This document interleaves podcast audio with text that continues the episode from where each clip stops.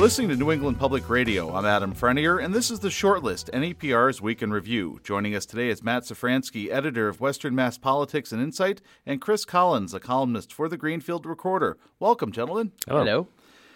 The state fire marshal's office this week says a wood stove is to blame for a fire in the Franklin County town of Warwick last week that claimed the life of, mo- of a mother and four of her children. Matt, while the fire marshal is always touting safety steps to prevent fires, often it's tragedies like these that, that bring the most awareness. Is there sort of an irony here that it takes news like this to serve as a reminder?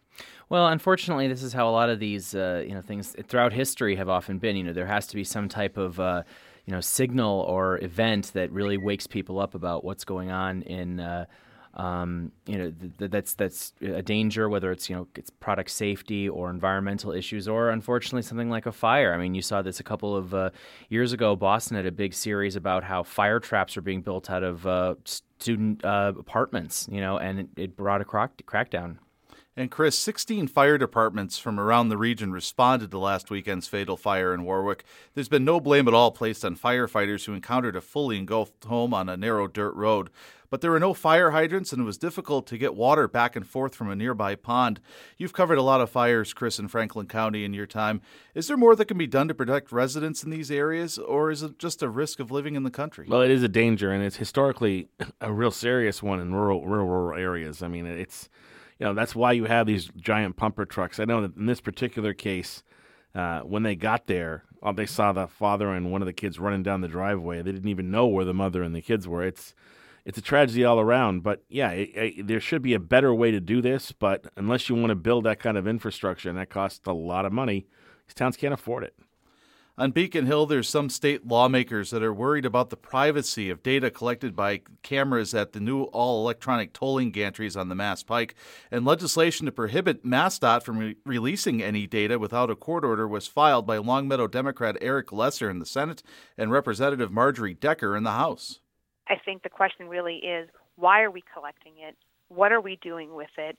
how do individuals in our state protect themselves from this information being collected and or being used and what do we need to do to move forward responsibly now, MassDOT had no comment for the Boston Globe on the legislation, but in the past has said drivers' speed is collected because it helps the camera synchronize so they can take photos of license plates. The data could also be saved for research purposes, the agency said. So, Chris, what's your take on all of this? I think that you know a legislation like that is fine, but I think there's a little bit of paranoia happening here. I mean, this is a state agency. I can't imagine DOT is going to be able to use this data for anything other than the things you just cited. I think we have to sort of you know back up a little bit and, and realize that this is not the, mo- the, the nefarious thing that some people would like to think is. I think a little bit of politics is being played here.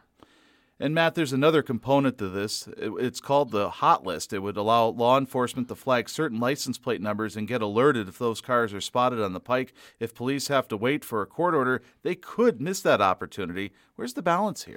Well, I think the balance might be if you have a situation where somebody's already, where a license plate's already connected to a suspected activity, then you're already kind of, in a legal sense, you know, have some standing to look for this information. I think it is important that there is a legislation that distinguishes between a subpoena, which really doesn't have much in the way of a, a legal. Uh, you can't challenge it easily unless you know it's coming, and a court order uh, warrant essentially. You know, you want to distinguish between we just want information that's publicly available, and we want to protect, you know, the privacy of you know thousands of motorists uh, every day. I mean, there is a balance that has to be struck. Uh, I'm not familiar enough with the intricate details of this legislation, but I hope that they're able to do that. Matt, there's already cameras in public places, even at intersections, and that's really not a new phenomenon. Is this just an extension of that?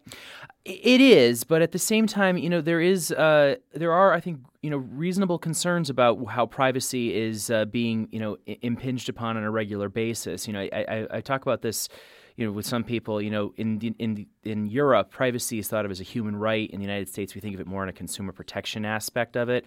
And uh, given how much information we already put out there through our smartphones, through uh, social media, and the Supreme Court has recognized the importance of privacy on a smartphone, I think we should be mindful of uh, how much we're expanding our watchfulness of our citizens. Okay, we're all going to lose a very precious hour of sleep this weekend when daylight saving time resumes.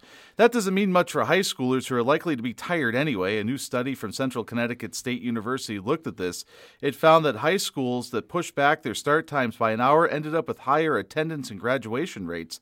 And co author Pamela McKeever says this is just biology if you're not sleeping until 11 because this is your sleep cycle and this has been learned through studies of melatonin levels in saliva and so if your teenager is not getting drowsy until 11 they need 9 hours to be in school and ready to go. First period for 7:30 is just it's not reasonable.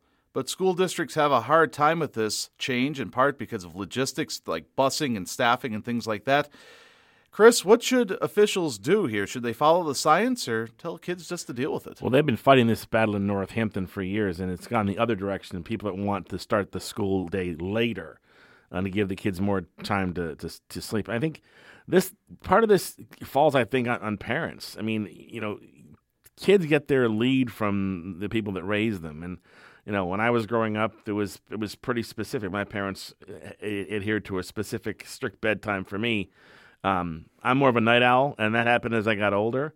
But I think it, it it's it's one of it's another example of of school districts sort of trying to do the job of parents in a way. It should be up to the parents to get these kids into a, a regular position where they can get enough sleep to be able to be effective during the school day. Matt, I'm going to make you a high school principal. What would you do?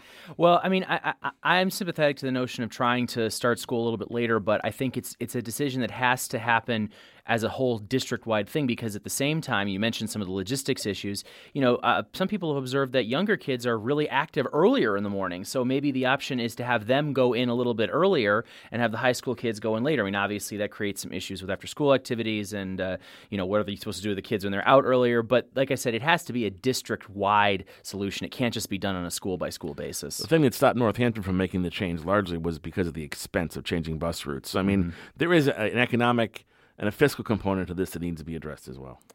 That was Chris Collins of the Greenfield Recorder and Matt Szafranski of Western Mass Politics and Insight. Thank you very much for joining us today. Thanks. And Thank thanks you. to you, our listeners, for tuning in to the shortlist NEPR's Week in Review. You can catch the shortlist at any time by subscribing to the podcast on iTunes or by going to nepr.net slash podcasts. I'm Adam Frenier, and this is New England Public Radio.